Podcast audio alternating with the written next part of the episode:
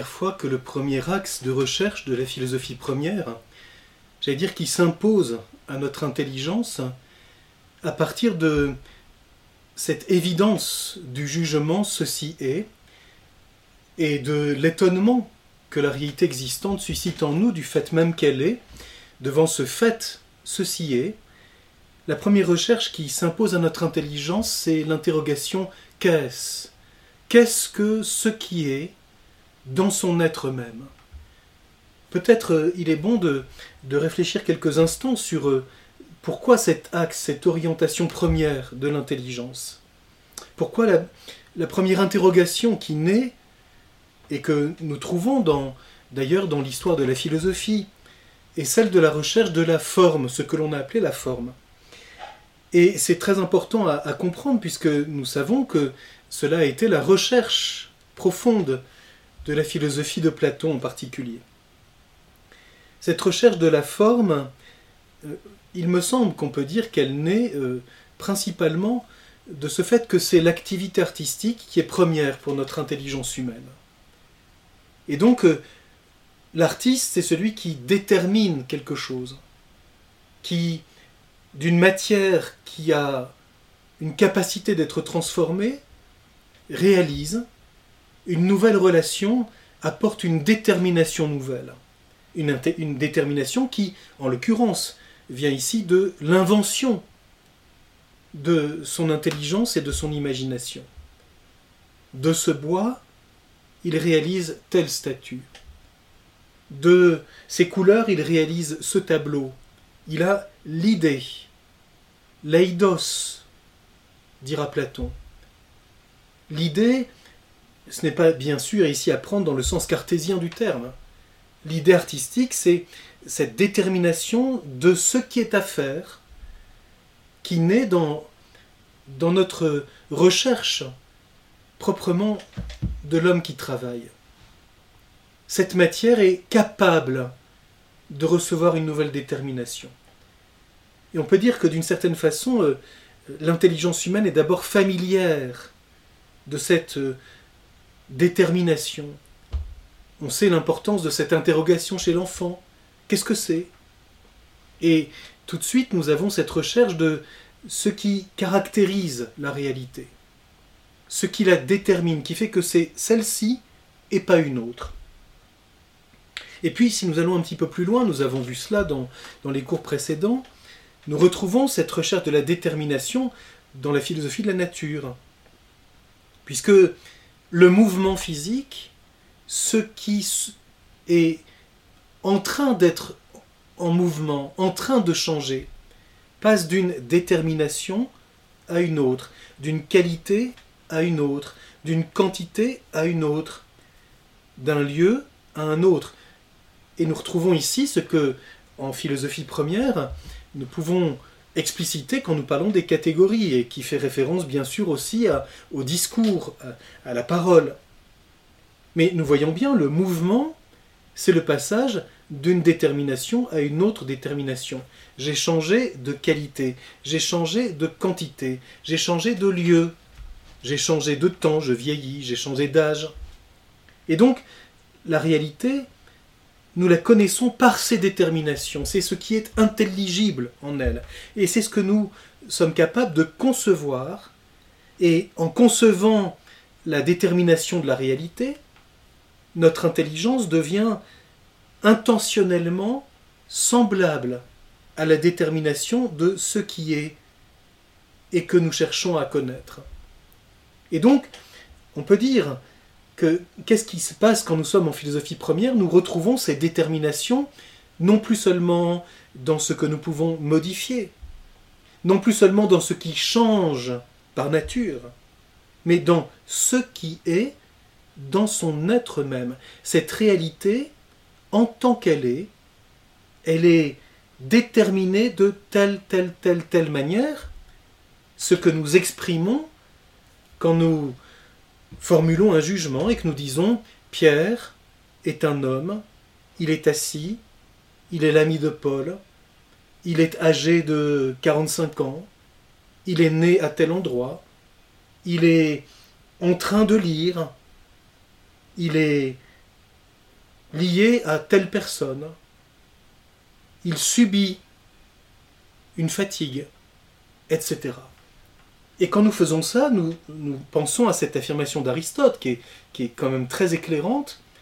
Toon legetai pollakos, ce qui est, est dit de multiples manières. Et quand nous faisons cela, je l'ai souligné la dernière fois, nous voyons bien que nous nous exprimons dans le langage, et ceci est signe de quelque chose. Le langage nous signifie quelque chose. Donc cela traduit quelque chose que nous saisissons par l'intelligence, qui elle-même est relative à la réalité dans son être. La détermination, quand je dis Pierre est assis, à moins que ce soit vraiment ce que je veuille croire, je dis quelque chose qui est réel. Si Pierre qui est assis se lève et que je continue à dire Pierre est assis, mon intelligence tombe dans l'erreur. Ici, je prends quelque chose d'extrêmement simple et descriptif. Donc quand je dis Pierre est assis, je formule au-delà du langage quelque chose que je saisis dans la réalité, une détermination qui détermine ce qui est. C'est réel que Pierre soit assis. Et quand je l'énonce et que je l'attribue à Pierre et qu'ensuite je le transpose dans le langage, le langage qui implique bien évidemment une part conventionnelle, parce que c'est autre chose de l'exprimer en français, en grec, en italien, en anglais, en allemand, etc. Donc le langage porte une part conventionnelle qui est liée à telle langue et à telle communauté humaine particulière. Les hommes mettent en commun par le langage, par la parole, des choses qu'ils conçoivent. Et ce qu'ils conçoivent, si nous sommes vraiment attentifs à l'expérience et au réel, nous le saisissons dans la réalité. Une détermination de ce qui est. Et au fond, c'est cela que Platon a, compris, lui qui est très artiste en réalité, et qui voit les choses d'une façon très, très nette du côté de la détermination, Platon était tellement fasciné par cela qu'il a dit, mais en réalité, ces déterminations du réel, il faut qu'elles existent au-delà des limites de l'individu particulier. L'homme qu'est Pierre, qu'est Socrate, il est inadéquat par rapport à ce qu'est l'homme dans son intelligibilité parfaite, l'homme en soi, l'homme que nous voyons d'une façon universelle. Alors c'est ça qui est très intéressant. Et c'est pour ça que nous pouvons aller un petit peu plus loin. Quand nous saisissons la forme, la forme première, la détermination première de ce qui est, c'est ce qu'il est. Et non pas seulement sa qualité, quel est-il? Sa quantité, combien pèse-t-il? Sa relation, à qui est-il comparable, à qui est-il égal, à qui est-il euh, semblable, etc. Son action, etc. Ce qui est tout à fait premier, c'est ce qui, dans ce qui est, relève de cette interrogation. Qui est Qu'est-ce?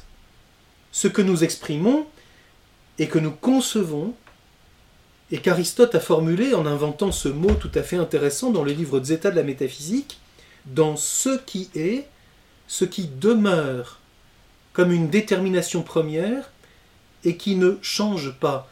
Le to tien einai. Dans le fait d'être, qu'est-ce qui demeure? On, pourrait dire sa nature, mais ceci est, est, équivoque parce que nature nous renvoie à Fousis. Et donc, la détermination tout à fait première de ce qui est, qui demeure, alors que la qualité, la quantité, la relation, etc., qu'ensuite nous verrons comme des accidents, peuvent varier. Quand je change de lieu, le lieu change.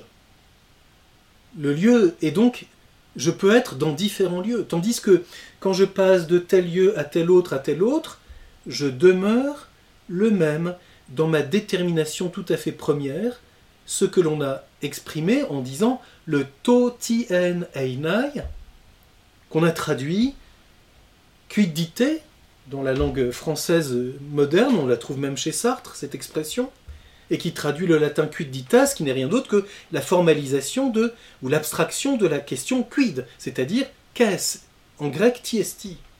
To tien einai, dans le fait d'être, ce qui demeure dans ce qui est. Et c'est pourquoi nous avons ici quelque chose qui est signe de quelque chose de premier dans l'être. L'être a quelque chose de premier dans sa détermination qui est ce que nous exprimons quand nous, quand nous concevons et que nous définissons ce qui caractérise ce qu'est cette réalité. Comprenons bien qu'il y a là, j'allais dire, une, une, possibilité de s'arrêter. Et c'est ce qu'a fait la pensée platonicienne. Saisissant la forme, elle a dit, c'est l'être au sens premier, ce qui demeure, et c'est pour ça que Platon dit dans le Cratyle que l'ousia, la substance, vient du mot estia, la déesse qui demeure à la maison des dieux toute seule pendant que les autres s'en vont. Pour exprimer ce qui demeure. Comment pouvons-nous exprimer cela? C'est tout simplement ce que nous saisissons quand nous passons du singulier à l'universel. La manière dont nous concevons la cuidité, la forme dans ce cas-là de premier, c'est quelque chose que nous pouvons saisir aussi en mettant en relation diverses réalités. Je dis, Pierre est homme, Jacques est homme, Paul est homme. Paul a des lunettes, Jacques a une barbe, Pierre a les yeux bleus. Quand je dis cela, je dis des choses qui sont singulières. Mais il y a quelque chose qui est commun à tout cela et qui demeure en chacun et qui peut être attribué à chacun et qui cependant est le même, l'attribution de homme à Pierre, Paul et Jacques est univoque. Parce que Pierre, Paul et Jacques partagent exactement la même nature humaine. Et donc nous allons dire, la cuidité, et c'est ce qu'Aristote dit déjà dans le livre des de la métaphysique, c'est ce qui est l'objet de la définition. Et la définition, c'est quand nous situons homme en disant, dans le genre animal, la différence spécifique intelligent, raisonnable, fait que l'homme est cette espèce particulière. La cuidité est ce qui peut être défini, et on définit par le genre et la différence spécifique. Dans le genre, c'est-à-dire dans l'ensemble des vivants, ce qui distingue l'homme, c'est, donc sa différence spécifique, c'est qu'il est raisonnable. Donc le genre contracté par la différence spécifique, nous donne ce qu'on a appelé l'espèce en logique. Et puis il y a la propriété. À l'homme, parce qu'il est intelligent, il lui appartient de faire des relations qui suscitent le rire. C'est pour ça qu'on dit le rire est le propre de l'homme. Et puis ensuite ce qu'on appelle l'accident, c'est-à-dire les caractères individuels que j'ai évoqués. Il a des lunettes, il a les yeux bleus, il est grand, il est petit, etc. Voilà le niveau de connaissance auquel la pensée platonicienne s'est élevée. Exprimer, saisir la forme et l'exprimer. Et Aristote souligne dans la métaphysique que l'erreur de Platon a été d'attribuer l'être à ses formes en soi, c'est-à-dire de ne pas suffisamment préciser que la forme qui est dans la réalité, quand nous l'abstrayons et que nous la concevons, elle existe dans notre pensée tout en déterminant le réel selon un mode intentionnel universel que la logique peut euh, développer. ce que je viens d'évoquer, le genre, la différence spécifique, l'espèce, le propre et l'accident, ce qu'on appelle les cinq prédicables, ce sont les modalités de l'universel univoque. Pourquoi ne pouvons-nous pas rester là? Parce que quand nous disons ceci est, c'est Pierre, c'est Jacques, c'est Jean qui est, tout en étant homme, il est non seulement un individu avec des accidents particuliers, c'est là que nous voyons que l'individu est saisi dans son caractère singulier, quand on reste dans la logique, uniquement par les accidents. Or, ça ne me suffit pas, car je dis, Pierre n'est pas Jacques non pas seulement parce qu'il a des accidents différents et qu'il se distingue extérieurement, mais parce qu'il est autre dans l'être. Ah, nous arrivons donc à quelque chose de tout à fait intéressant. Si homme peut être attribué univoquement à tous les hommes existants singuliers, l'être, ce qui est, son être même, quoique commun à tous, puisque chacun est dit être, Pierre est, Jacques est, Paul est, cependant chacun existe d'une manière unique, et non seulement par des accidents, par des choses secondaires, mais dans ce qu'il a de tout à fait radical. Quand j'affirme ceci est, dans le jugement d'existence, je dis quelque chose au-delà de quoi je ne peux pas aller. Et donc je vois bien que le jugement d'existence, tout en laissant le fait que l'intelligence humaine saisit la réalité par ses déterminations, dans le jugement, elle adhère à quelque chose que la cuidité, tout en exprimant, quand je la conçois, la détermination première du réel, que la cuidité ne dit pas. Et c'est pourquoi Aristote a bien souligné, je l'ai dit la dernière fois, que l'être, en tant qu'être, n'est pas dans un genre, ce qui veut dire qu'il ne peut pas être défini, il ne peut pas être formalisé. Nous arrivons donc à un autre niveau, si je puis dire, de l'universel. Ce qu'on appellera ensuite, plus tard, l'universel analogique. Ça se trouve chez Aristote, mais euh, pour l'expliciter, il faudra aller un petit peu plus loin. Mais je le vois déjà, c'est que l'être est à la fois unique à chacun et cependant commun à tous. Il y a quelque chose de commun tout en étant unique et en ne pouvant pas passer de l'un à l'autre. Quand on dit que quelqu'un n'est pas...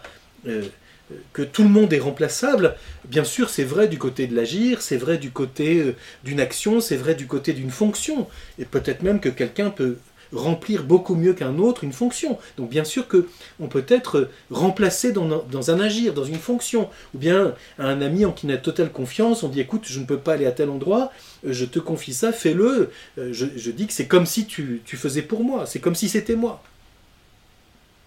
Mais nous ne pouvons pas dire ça du côté de l'être, dans ce qu'il a de premier, dans ce caractère unique de celui qui est le sujet existentiel dont je dis il est. Ah, nous arrivons donc à quelque chose d'intéressant. C'est que la cuidité que j'ai saisie comme la détermination première de cette réalité, elle est cependant attribuée à cet être unique dont le caractère existentiel est irréductible à tout autre. Il y a donc d'une certaine façon cette unité quand je dis qu'est-ce que ce qui est en tant qu'être, je vois que je suis devant cette dualité de la cuidité et du caractère existentiel unique du sujet,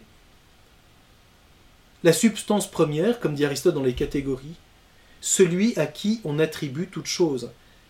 Et la cuidité, ce qui est attribué au sens premier du terme. L'attribution tout à fait première, dont les autres dépendent, parce que j'ai les qualités d'un être humain, j'ai normalement la quantité d'un être humain, etc. Je vois donc que je suis devant cette exigence de saisir, d'expliciter un premier qui fait l'unité de ce caractère tout à fait premier dans le fait d'être, et d'être en même temps, si je puis dire en même temps, cette réalité déterminée d'une façon première, de telle sorte que ceci ne change pas et qualifie mon être dans ce qu'il a de premier. Je suis et je suis unique dans l'être et je suis un être humain et ceci ne change pas. Je peux encore une fois changer de qualité, de quantité, dans les limites de la qualité, des quantités d'un être humain, tandis que le fait d'être homme demeure comme quelque chose de premier dans mon être même.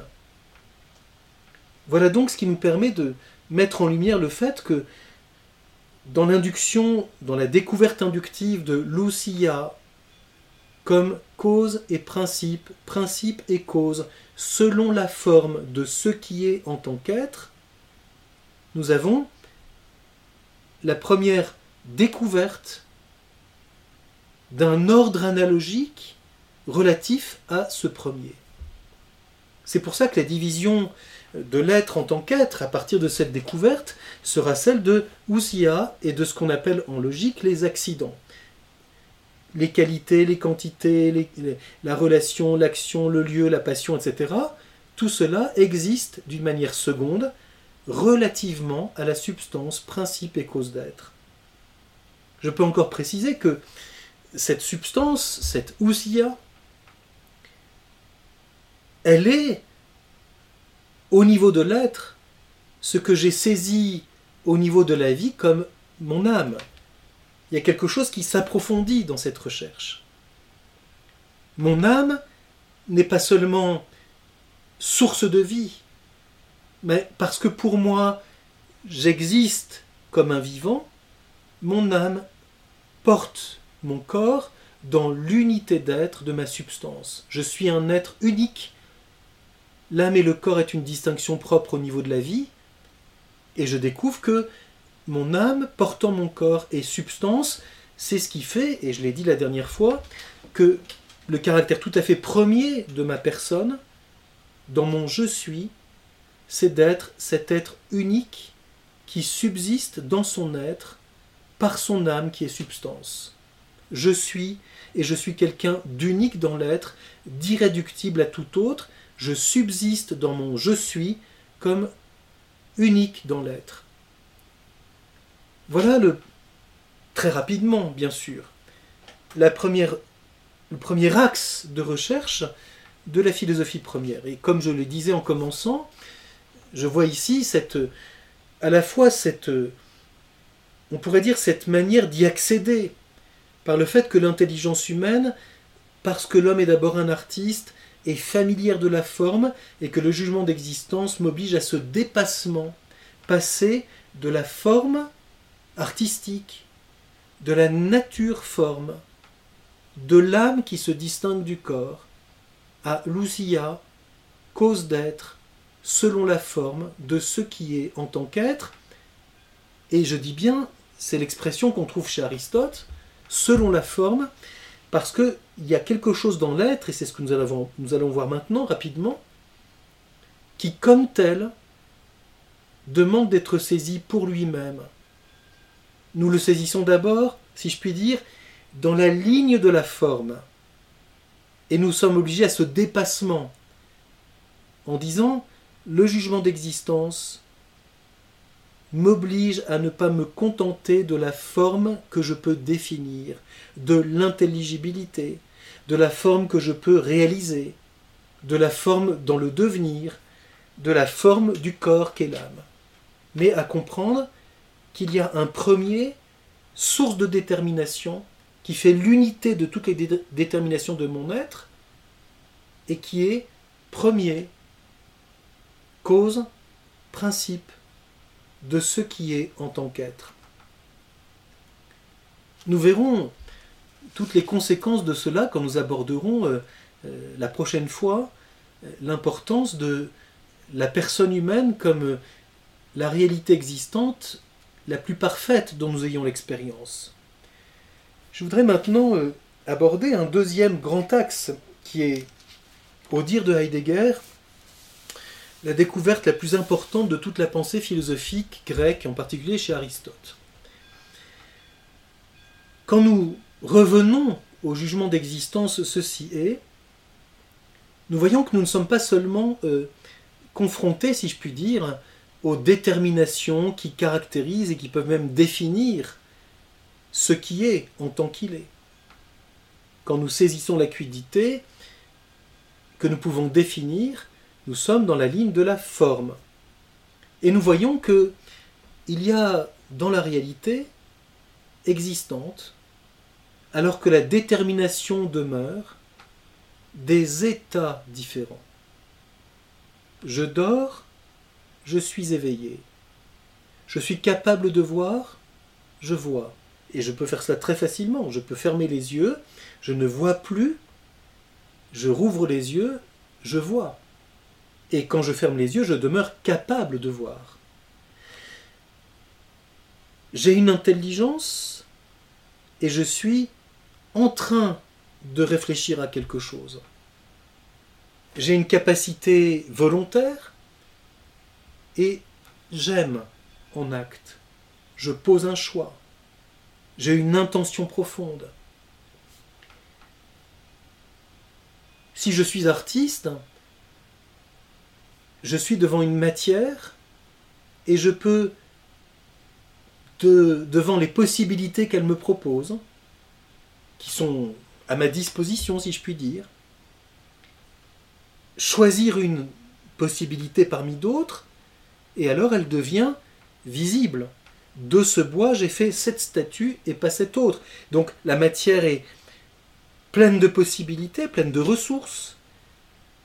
Bien sûr, j'apporte une détermination, c'est ce, que, nous avons vu, mais en apportant cette détermination, j'en élimine d'autres, et celle-ci devient non seulement virtuelle, mais réelle, actuelle. Etc. Nous voyons donc qu'il y a dans la réalité des états différents et que ceci se retrouve, si je puis dire, à plein de niveaux différents. La vie végétative, la vie de l'esprit, l'intelligence, la volonté, l'activité artistique, la vie sensible, et même, on peut dire, le devenir. La matière est en puissance et quand elle est en mouvement, alors quelque chose s'actualise en elle. Ah voilà, j'ai commencé à apprendre les mots qui vont nous conduire à cette, à cette affirmation de la philosophie première. Nous découvrons des états différents, un état d'attente, un état de potentialité, un état d'imperfection, pourrait-on dire, et un état ultime, en acte, une détermination qui atteint sa plénitude. Je peux encore prendre un autre exemple. Je peux dire l'enfant, au long de son développement, devient un être adulte. Et donc, il était en attente. Il est inachevé. Et puis, peu à peu, il progresse, il acquiert des qualités, certaines choses s'orientent, et il y a des choix qui se posent, etc. Je vois donc qu'il y a cet ordre de deux états différents, un état d'attente et un état de perfection. Un état de potentialité où les possibilités sont multiples et un état où les choses sont dans leurs termes, dans leur plénitude. Un état imparfait et un état parfait. Et c'est surtout quand nous sommes du point de vue de la vie et de la vie de l'esprit, nous le voyons très très bien, c'est de l'intérieur que ce passage se fait. Quand il s'agit de la vie, on dit mais c'est étonnant, comme le vivant a en lui-même cette possibilité de croissance. Et cette croissance se comprend dans la lumière de l'état de perfection. On va dire d'un tout petit être, par exemple dans la vie végétative, une semence, elle va donner ce grand arbre. Et donc je dis, c'est l'état de perfection qui, me donne la lumière sur ce qui était en attente. Ah, dans ce grain, dans cette semence, dans, cette, dans ce fruit était contenu ce vivant qui s'est développé. On va donc dire que l'état d'attente est vers, tourné vers, il est pros, si nous prenons le langage grec. L'état de perfection. Et en même temps, cet état de perfection est dans l'état d'imperfection en attente. Le vivant a cette virtualité en lui. L'intelligence porte en elle cette possibilité du vrai. Et quand elle connaît le vrai, dans un jugement vrai, alors elle atteint sa plénitude. Je vois que cet ordre se retrouve à tous les niveaux. La matière, la vie végétative, la vie sensible, l'esprit, l'activité artistique, l'activité morale, etc. Ce qui est donc analogiquement présent à tous ces niveaux c'est cet ordre. Cet ordre de l'état de puissance, de potentialité, vers l'état parfait. Et donc ce qui est commun à tout cela, c'est au niveau même de l'être. Bien sûr, dans la diversité même de ces niveaux. C'est ce qui fait dire à Aristote que la découverte de l'acte, energeia, comme cause finale de ce qui est en tant qu'être, et dont Aristote souligne qu'il est le premier à l'avoir vraiment explicité, que la philosophie jusqu'à lui n'a pas vraiment compris cela. Il dit cela très clairement dans le livre Grand Alpha de la métaphysique. C'est ce qui lui fait dire dans le livre Theta que c'est une induction analogique où nous regardons en même temps tous ces niveaux. Sun Oran, nous regardons en même temps, à tous les niveaux, un ordre que nous retrouvons le même. C'est donc que ça se situe au niveau de ce qui est en tant qu'être. Et nous expliquons le passage, si je puis dire, de cet état d'imperfection à cet état de perfection, de la puissance d'Unamis à l'entelekeia. Voilà un autre mot inventé par Aristote. L'état de celui qui possède la fin. En tel telos ekeia il est dans l'état de celui qui possède sa fin. Ceci n'est pas le principe, ceci est un état que je peux décrire. Mais ce qui fait que nous passons de cette potentialité, de cette puissance, de cette attente à cet état de perfection, c'est la fin, energeia, qui œuvre en cela, energeia, qui œuvre en cela, de telle sorte que l'être est dans sa fin. Il est vers sa fin. Nous posons donc un principe, une cause, cause finale de ce qui est en tant qu'être. Au point de vue de l'être, c'est ce qui va nous faire dire que le possible dans l'ordre de l'être est tout entier en dépendance de ce qui est acte. Ce qui est en puissance dans l'ordre de l'être, c'est ce qui peut être. Il n'a de sens que dans la lumière de ce qui est et qui est acte, car nous partons de ce qui est. Et c'est ce qui nous fait dire que déjà dans le jugement d'existence, quand nous affirmons ceci est, nous touchons le premier lieu dans lequel l'acte s'explicite l'acte d'être, ceci est. Et l'être est encore vrai, c'est ce qui est fin. Le vrai, c'est ce qui est, qui, en tant qu'il est, attire l'intelligence capable de connaître le vrai dans le jugement. Le jugement vrai est entelekeia. Et le vrai, c'est ce qui est, qui, en tant qu'il est, en acte, est fin et mesure de tout ce que j'énonce, de tout ce que je connais de vrai à son sujet. Et surtout, le bien, ce qui est bon, c'est ce qui est capable d'attirer ma volonté et de faire naître en elle cet acte entelekeia, cet état parfait de la volonté qu'est l'amour. L'amour, entelekeia, est le fruit de l'attraction du bien sur ma volonté, cette puissance, cette capacité que j'ai d'aimer. Nous découvrons donc ici de quelle manière l'être n'est pas seulement connu selon la forme, c'est-à-dire à travers les déterminations de ce qui est, nous touchons un premier dans l'ordre de la forme, mais nous sommes encore dans quelque chose qui est imparfait. Et c'est pourquoi ici la connaissance analogique n'est pas totalement explicitée. Quand nous sommes au niveau de l'être en tant qu'être, l'être est acte, c'est-à-dire il est de l'ordre de la fin. Et ceci est vrai dès le jugement d'existence, quand j'affirme ceci est, j'adhère à cet acte d'être, au fait d'être qui est acte pour mon intelligence, et qui est acte en lui-même. L'être est acte pour la forme, elle est en puissance au fait d'être. Alors c'est ce qu'on appelle l'essence. L'essence, c'est la détermination en tant qu'elle est capable d'exister et qu'elle est en acte dans la réalité qui est. C'est ainsi que nous explicitons analogiquement ce que l'on peut appeler les, lieux dans lesquels l'être en acte se donne, les explicitations de l'être en acte. L'être, acte et être. Il est. Il est vrai. Il est bon. Et quand nous regardons ensuite euh, d'une façon euh, seconde, quand nous regardons les liens entre l'être et la vie, l'être est acte dans, pour le vivant, le fait d'être en acte dans ses activités, dans ses opérations.